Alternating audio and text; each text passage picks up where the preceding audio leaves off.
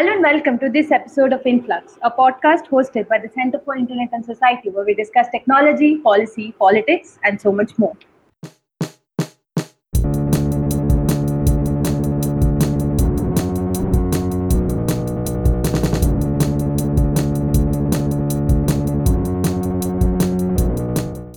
In 1941, the House of Lords was convened in the famous case of Liversidge versus Anderson, to decide on the permissibility of a preventive detention order made by the UK government in the backdrop of an ongoing World War II.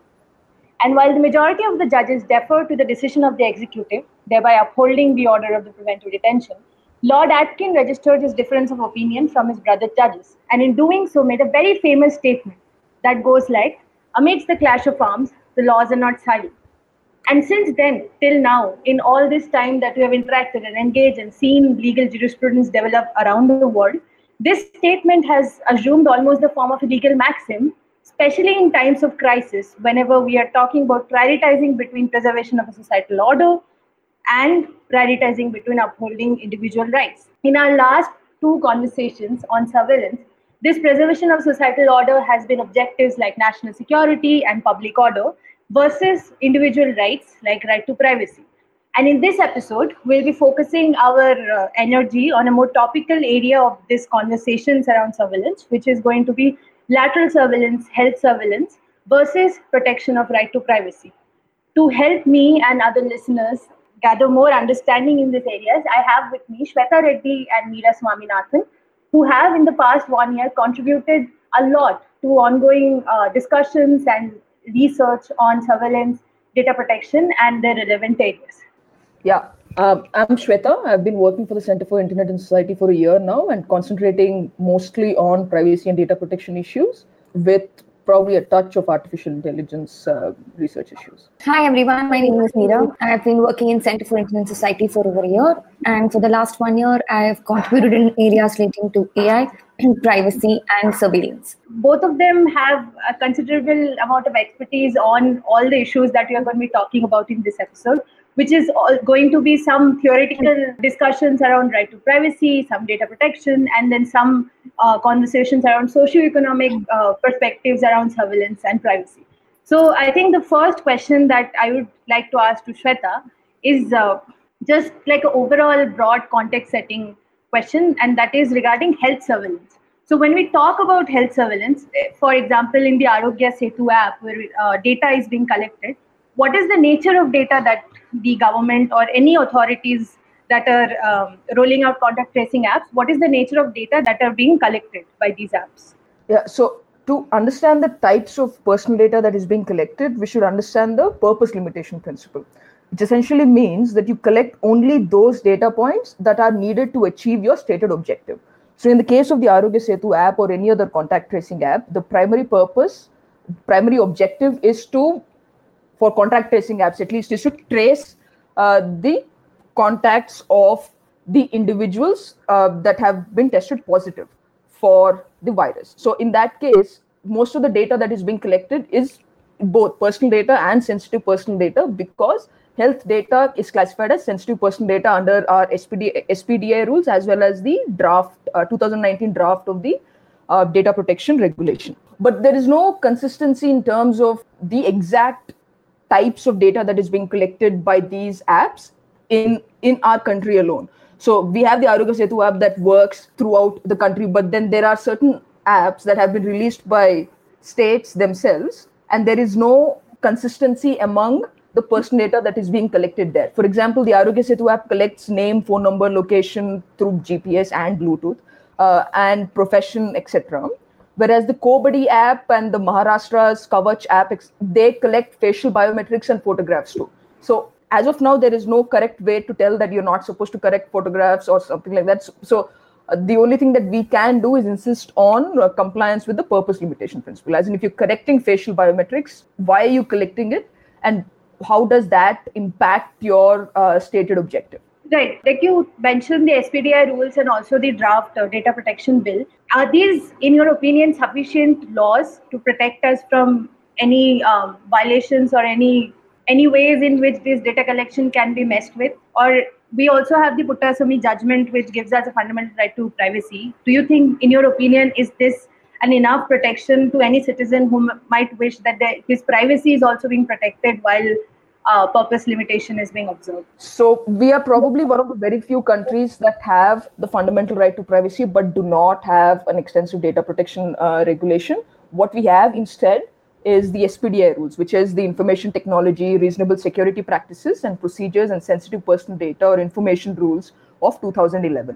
But the problem is, under the SPDI rules, government agencies do not necessarily form part of body corporates, because of which they can be exempt from application of the SPDI rules. But that doesn't necessarily mean that they are exempt from complying with all of the privacy principles, because our fundamental right to privacy still stands. So even if we don't have the data protection regulation, the three-pronged test that the Puttaswami judgment lays out, that the action must be, that any reasonable restriction to such a fundamental right of privacy, the action must be sanctioned by law, the action must be proportionate to the legitimate aim, and the extent of interference should also be proportional to the need for such interference. So the Puttaswami judgment is enough to challenge some of the decisions that have been taken, and I think some of the organizations have already challenged that. So even though the draft data protection regulation, as of now, because it's in the draft stage, doesn't have any enforcement value, the Puttaswami judgment should be enough to protect the rights of the individuals. And in your opinion, the purpose limitation clause that you mentioned is subsumed within this three-pronged proportionality test of the Puttaswami judgment? Absolutely. And there is also the three-pronged test also says that the reasonable restriction must be sanctioned by law. That portion is also there in some form in the draft data protection regulation, but the purpose limitation principle still stands within the three-prong test. Yes. All right. So this question I'd like to ask to Meera. You have recently authored some work on lateral surveillance. For our listeners, I'll just assume a definition of lateral surveillance, which is basically peer-to-peer monitoring. I snitch on you and you snitch on me. So that's a very bad simplified definition of lateral surveillance. But why don't you tell us a little bit about why it becomes so important in times of a pandemic? And what are the societal contexts within which we have to consider all issues, policy and regulatory issues around lateral surveillance? Yeah.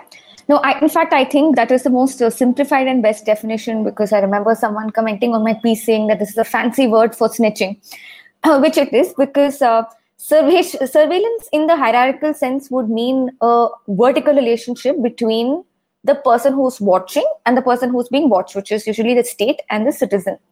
But what happens in lateral surveillance is that the power relation is distributed between two peers, right? So the person who's watching and the person who's being watched are at the same state, but the person who's watching and the person who's being watched usually tend to keep an eye on each other and act as an agent for the state.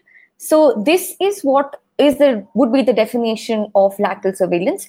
And lateral surveillance was practiced from a very long time, right? In the US neighborhoods, you had like the neighborhood watch schemes, etc. But increasingly, lateral surveillance becomes an important concept, especially with the COVID setup, because we're not only scared of the disease, we're scared of the people who can bring us the disease back home, which is potentially our neighbors or our guests or whoever we come in contact with. Now, the social setting or the aspect of lateral surveillance over here is that how much you trust the other person and how much the state exploits this particular trust. Now, a simple example of that would be Bangalore's introduction of this neighborhood program called Citizenship Quarantine Squad, right? Where in a community, there are two volunteers on behalf of BBMP who will inform whether the people in their neighborhood are following the compulsory 14-day mandatory home quarantine or not. Now, I understand that there are many violators of the home quarantine requirement, etc. But by making people the agents of the state, which seems like a very short-term solution because now they just have to go and report, you are not looking into the long-term aspects of this. Simple things like the fact that your personal information, like your name, where you stay, your phone number is now with other person, or other person feels responsible to collect it in order to inform you. And in general, creating a culture of suspicion. So lateral surveillance in terms of COVID specifically becomes more important. Like it started off during the month of April, I think. In fact, this was early in March, when a PDF by the Karnataka police was released, giving the Google Map location, the name, the time, the address of everybody who's returned from abroad, right? And this PDF was first circulated by the Twitter handle and then it was taken back, of course. But then the social implications of it was that the PDF was released in all WhatsApp groups. It was in all over people's mails, etc., already giving in the information of people out there. So though in short term, you might think that it's good now, I know who beside me is home quarantine or is potentially having corona. Long term, it's a huge problem because now you have personal information of people who haven't consented to giving this person information in a long-term basis. Right. I think you also cited the works of Yuval Noah Harari. Harari. I never know how to pronounce that, right? Who kind of summarized this in a very nice term with, he says that short-term emergency measures will become a fixture of life. So there's no knowing when your neighbor will stop watching you, or there's no knowing when your neighbor will stop revealing your information in the public domain, right? That's where our concerns come from. Absolutely. And what is more problematic is we do not have answer to when the pandemic will end or when all of this will stop. And in cases of that, there is a presumption that this watching over or this fact that the culture of suspicion is created is for a very, very long time, or is for a time which is unaccounted for. And these are very immature and dangerous technologies that are passed on, right? In terms of applications or in terms of PDFs being revealed, etc. And the risks of it are definitely long term. And I feel, of course, some of it are definitely being faced now. For example, stigmatization, ostracization of people, and by putting in labels of people who are home quarantined on their doors, etc. In fact, there was a lady in Delhi who was harassed and boycotted as well. Right, so we're already facing the negative impacts of it, but they'll definitely have more long-term impacts when people's privacy are being compromised. Exactly. So let's move on to the main heart of whatever this talking about, that is surveillance in times of pandemic. So we'll approach this from a data protection point of view, but we'll also try to bring in a societal point of view with this. So let me ask this question to Shweta right now. We have a lot of apps and we have a lot of technologies pre-existing and preceding the pandemic, which collect different sorts of health data, right? We have the smartwatch, we have the Fitbit, which collects stuff like your heart rate, which collects, I think, to some extent, your location data and all of that. So can't an argument be made that these apps are already existing and there wasn't much hue and cry about it? I mean, correct me if I'm wrong. So if these apps are already existing, then what's the deal with another app that's now in the public domain that is probably going to perpetuate a public health narrative? What's the problem with this sort of an app collecting more personal data and more health data about individuals? Yeah, and I think this argument is one of the most used argument as it's provided as justification for additional data collection. But for me, at least, I think the main difference is the lawful grounds of collecting data at the first instance. So with Fitbit and with other smartwatches, the lawful ground for collecting data usually is consent. So under the data protection legislation, most of the data protection legislations, you have different lawful grounds for collection of data. For example, in GDPR, apart from consent, we also have legitimate interest.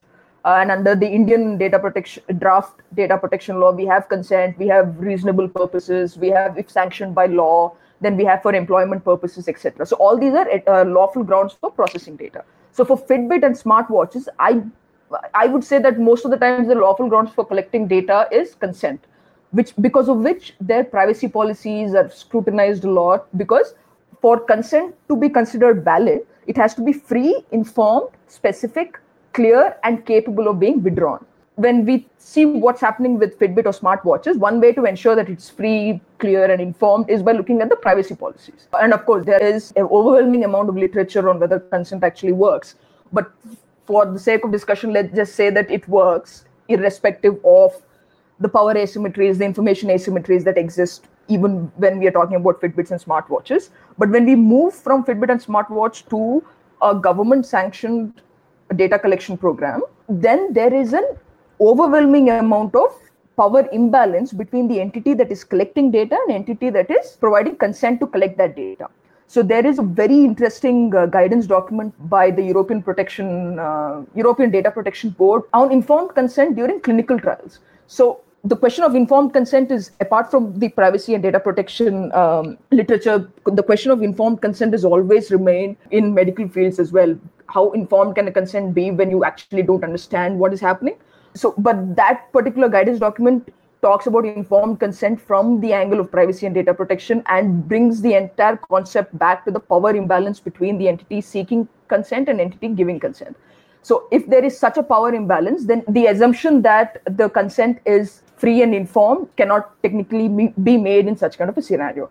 So in an ideal world, when we come back to India's situation, in an ideal world, because we cannot rely on consent, if we were determined to protect the privacy of individuals and we had a data protection legislation, we would potentially use the carve-outs that are provided in data protection legislations for processing data to provide medical treatment during an epidemic like the COVID-19 pandemic that is going on right now.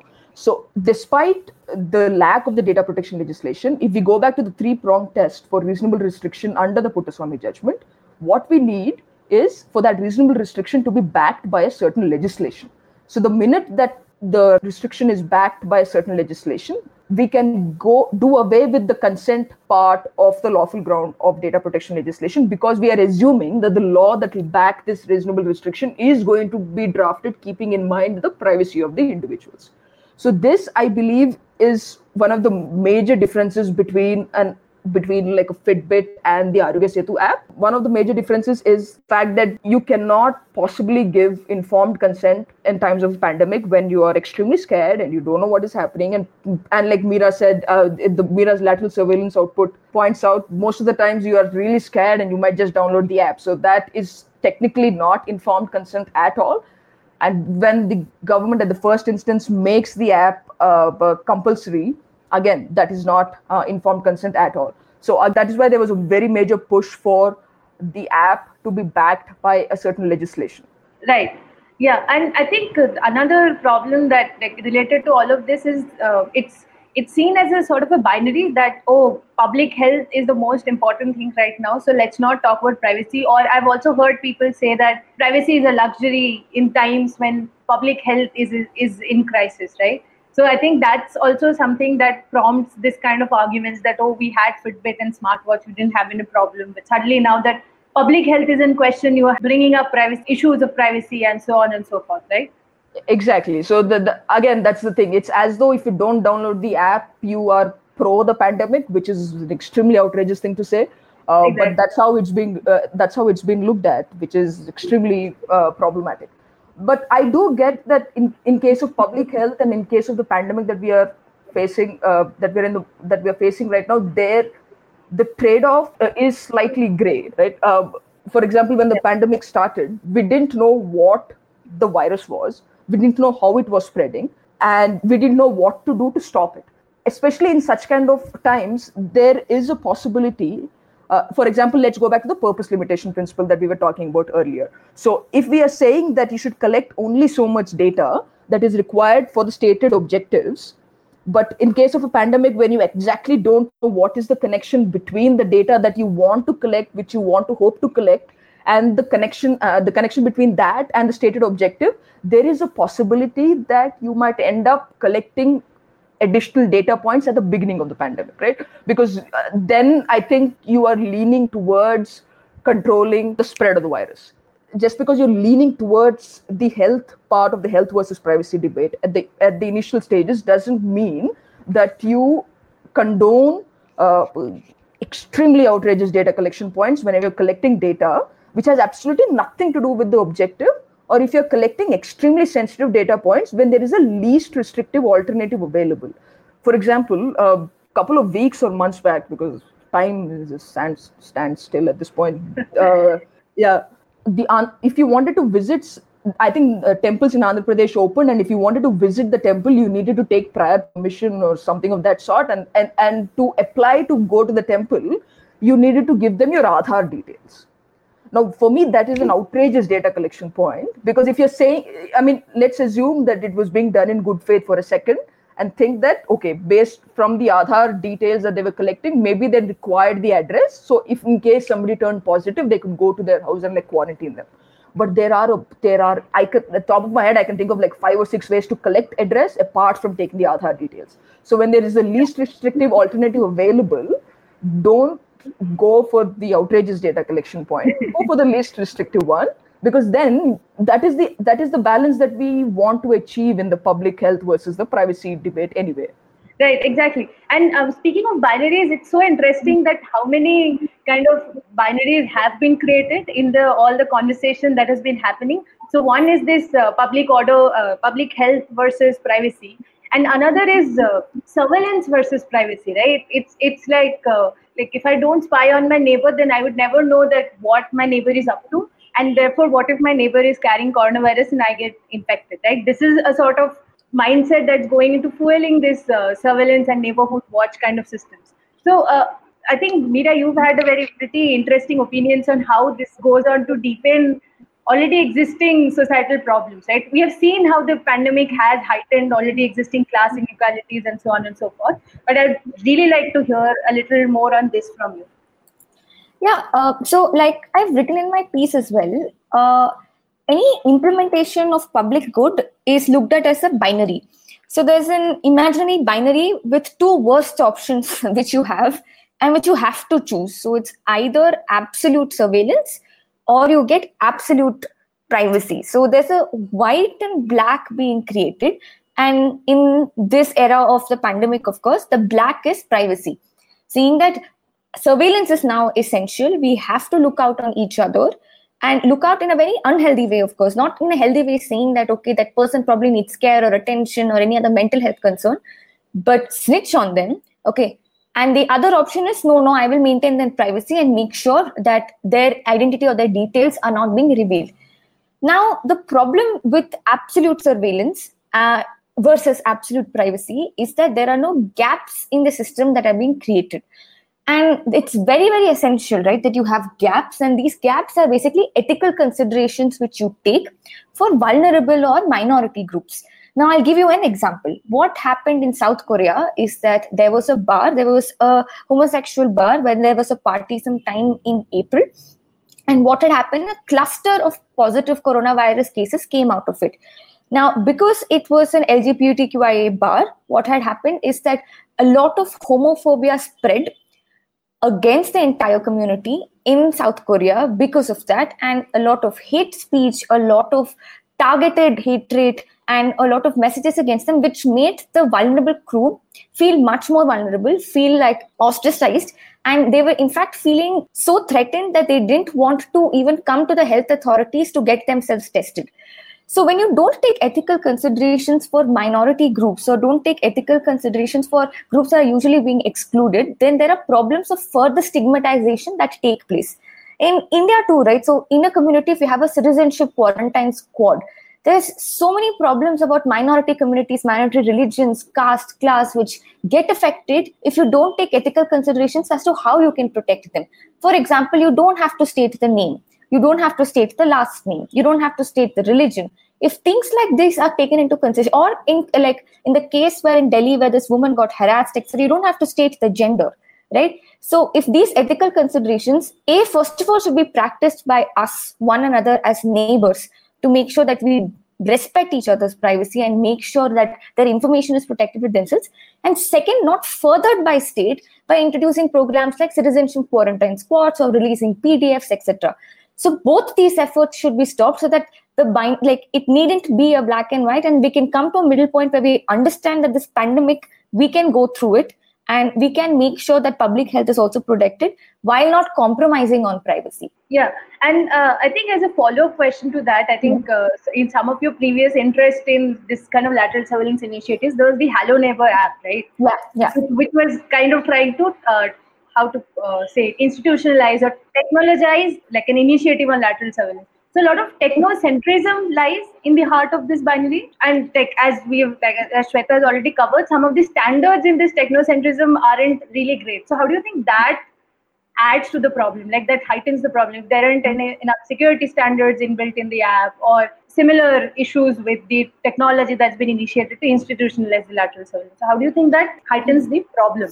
So with technocentrism, there are various problems, but One of the largest problems is, which I've always found, is that when a state is implementing it, is some sort of paternalism, which is extended, saying that I know better for you to be safe. So follow this, otherwise you're not following what the state wants you to. So it starts off with that, but then now Hello Neighbor is yet to be released, of course, like an application in which all the neighbors are, of course, voluntarily downloading the app. And they have to give information about their neighbors and just basic information, just like name, of course, where they're staying and their phone numbers. And those introduced in the form of, oh, no, this is just for emergency. This is just to know who are there in your neighbors, who in your neighborhood, or like who lives beside you, etc.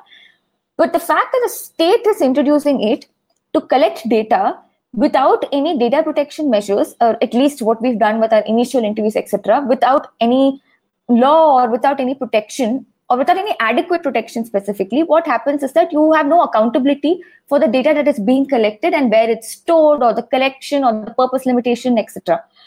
In the pandemic, of course, in coronavirus times, with introduction of quarantine watch, applications where you send selfie per hour, etc., or apps released by Tamil Nadu, West Bengal, etc., first of all, there's an absence of privacy policy.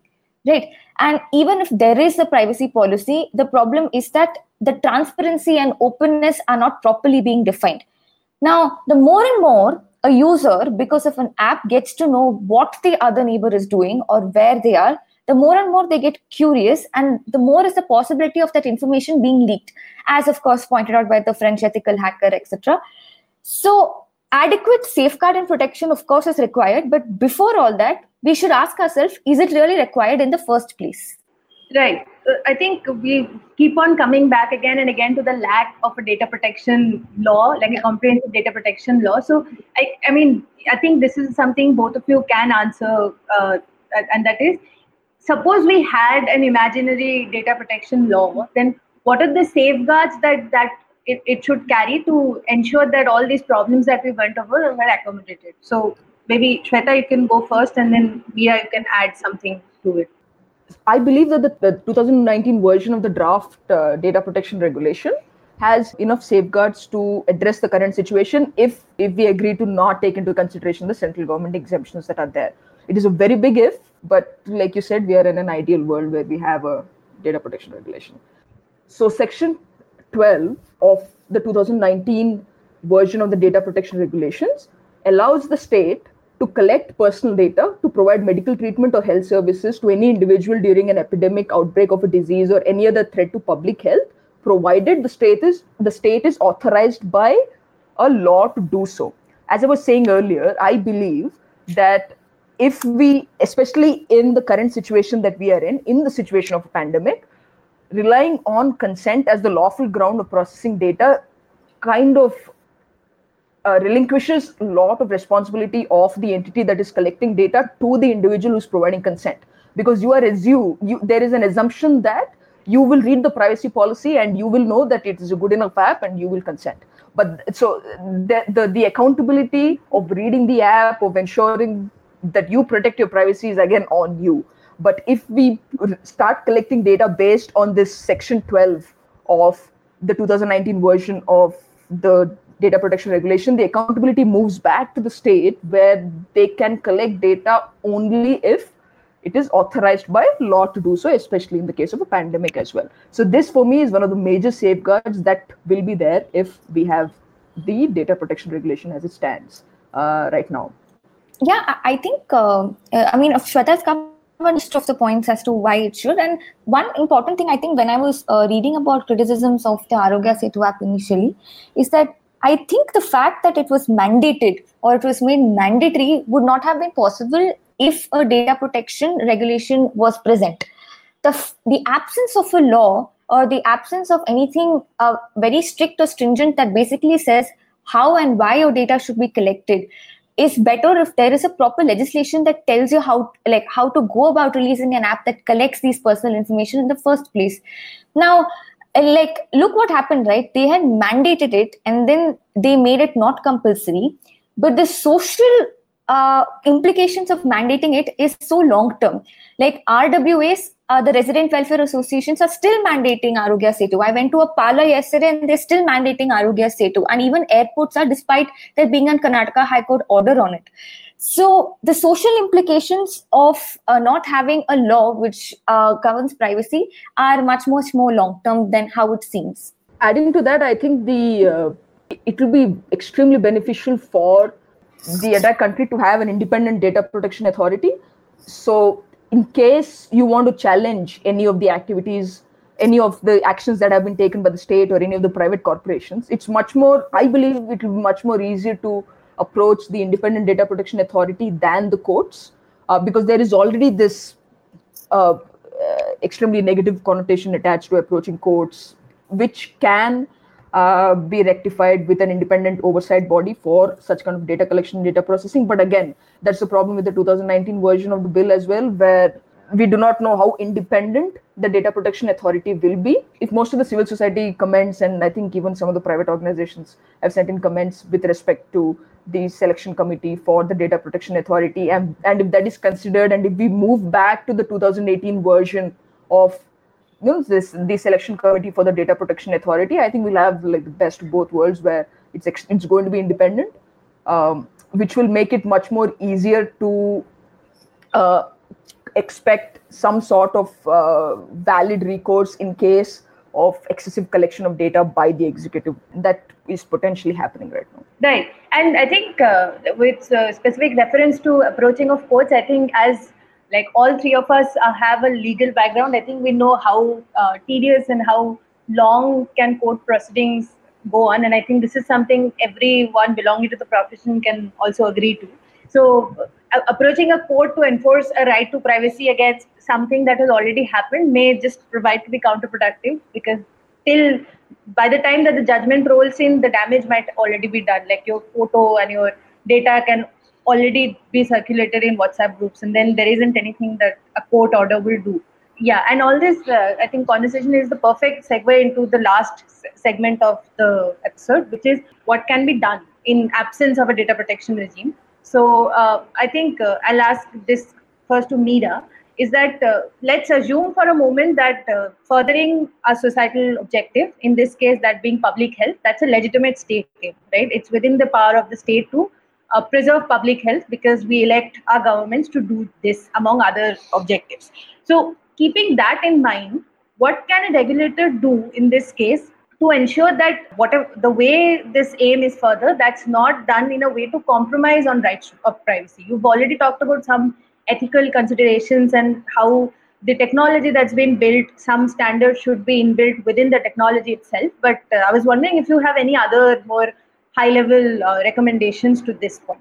One thing that needs to be considered, I mean, with the absence of a data protection regime, is that if, say, an application like Arogya Setu or any of these applications are being released, you need to release its best form when you're releasing it first and not keep developing it later. Because by the time the more nuanced form, or the fact that Arogya Setu is having a better privacy policy 2 to 3 weeks after it's released, then the objective of it is not met. The fact that you need to balance both privacy and surveillance. So one thing what the regulators can do, so all this code of conduct or the betterment of privacy policy, etc., should come at the first. So the first time it's being released, if it's released in its best form, of course, that can be one of the best precautions the regulators can take in order to ensure that the privacy of the people are protected. And in terms of lateral surveillance, of course, and this I've written in my piece as well, saying that I do not go forward to see any society without lateral surveillance. Of course, there will be a point where I will be knowing about my neighbors or what they're doing, etc. But instead of implementing something and negative out of it, you can have a more positive implementation with mutual care and trust. So for Citizenship Quarantine Squad, which is released in Bangalore, instead of having to snitch on people and having to complain about them, you had a system wherein you would support each other, or where you would provide, say, mental health access, or in I think neighborhoods in England where they have a system wherein, say, in a street, if there's a family that has no groceries and they're not able to go out, they just put a card outside that says red color, which means they're lacking groceries. So the other neighbor goes and gets groceries for them, etc. So things like that. If there are just minor changes that are made in which you just follow the basic principles of empathy to ensure that the other person's protected, a lot of it can be changed, both from the regulatory point of view and also our point of view as a citizen. Right. And in your essay, you had also mentioned that there is an emotional, social building objective that underlies a lot of lateral surveillance initiatives, right? That building a community, knowing and caring for every member in the community. So there is some positives that can come out of lateral surveillance, but it depends on how the people in question are practicing it. Exactly. So if you just don't treat a person who is tested positive for coronavirus as a criminal, and that's the bare minimum which you can do, it's more than enough to not further the negative impacts of lateral surveillance. And to ensure that the same emotional objectives through which lateral surveillance is implemented, and it's implemented more positively. I think the last question that I have is for Shweta, and that is, there is a lot of conversations about preserving information about the pandemic so that in future we can understand how information inflows and outflows are affecting public health, right? On top of my head, I can mention that for social media platforms, for example, there are a lot of requests and urges to them that they preserve their information regarding the sort of removals they're doing with misinformation on their platform so that we can understand the role of misinformation in furthering the pandemic, or the role of misinformation in affecting the way the pandemic is shaping. And there are similar conversations in terms of protecting data of individuals being affected by the pandemic so that we can study in a medical sense, we can study its effects. So do you have any suggestions as to how this can be done without compromising the rights of the data subjects whose data is being collected? Yes. So scientific research is going to be one of the major repurposes of the data that is being collected right now. So my main concern and sort of a suggestion is to take things a little bit slow and have some sort of a protocol before you start doing this. Protocol regarding effective data management practices around the data that has already been collected and that will be collected from after the protocol is notified. So I think there are two different categories of data, and based on how they are being collected and the purposes for what they are being collected at the first instance, is important to distinguish how they both will be treated throughout the data lifecycle. So one is the data that you're collecting only for the purpose of research. So when you're collecting it only for the purposes of research, when you will be seeking the informed consent, you will be informing the data subject that you are collecting such data only for the purpose of this particular research, and it will last for so long, and then once it is done, you will get rid of the research. So this is one categories of the personal data that can potentially be used for future scientific research. And the second is the data that you've already collected, based on which you collected the data at the first instance, has nothing to do with the future research that you're going to do. So in this case, you are going to repurpose the data or further process the data that has already been collected. So that doesn't necessarily, so just because you've collected the data already and it's there with you, that doesn't necessarily mean that you get to do whatever you want to do with it. So essentially, you should go back to the data subject that has consented and given you the particular, and given you the particular data points, and inform them of the change in purposes of processing and take their fresh consent, and then tell them how long the research is going to go for, how long will the data be retained, how will you destruct it. And it is here that one of the safeguards for ensuring that privacy of individuals is not impacted because of scientific research, etc. One of the main safeguards is anonymization of data. But again, I am not a very technical person, but I do know that there is literature around how effective anonymization might potentially not be possible because of the various ways to re-identify data at this point. So even if anonymization is one of the techniques that is being used, in the ideal world, like you said, if we had the data protection legislation, the regulator should give out guidance documents on what type of anonymization techniques to use and how to use them. To just ensure that organizations that are conducting such scientific research have some sort of a guidance document to refer to instead of referring to just international best practices, right? Even though the current guidance document includes those international best practices, it's always best to have a guidance document that is tailored towards the Indian audience. So that is one. It's also very important to see after the first two categories of data that I just spoke about, to go back and seek consent in certain cases can be considered as a disproportionate effort to what is being done. And most of the data protection legislations have like a carve out where in case there is a disproportionate effort and in like a layman's term, if it's really not worth it, sometimes notice is not even given to the data subject. And especially in such kind of cases, extra effort has to be taken by the organization that is processing the data for further purposes to ensure that even if you're not providing notice to the data subject, they have no idea, which means that you need to ensure that you ramp up your security to, not affect the data subject's civil liberties. So that is the other important thing to keep in mind for studying the impact. What I have understood, and I actually noted down like a few keywords that we went over in our detailed conversations, and those are ethics, empathy, and standards. So looping back into my initial conversation, we're trying to balance a public health objective versus rights of privacy.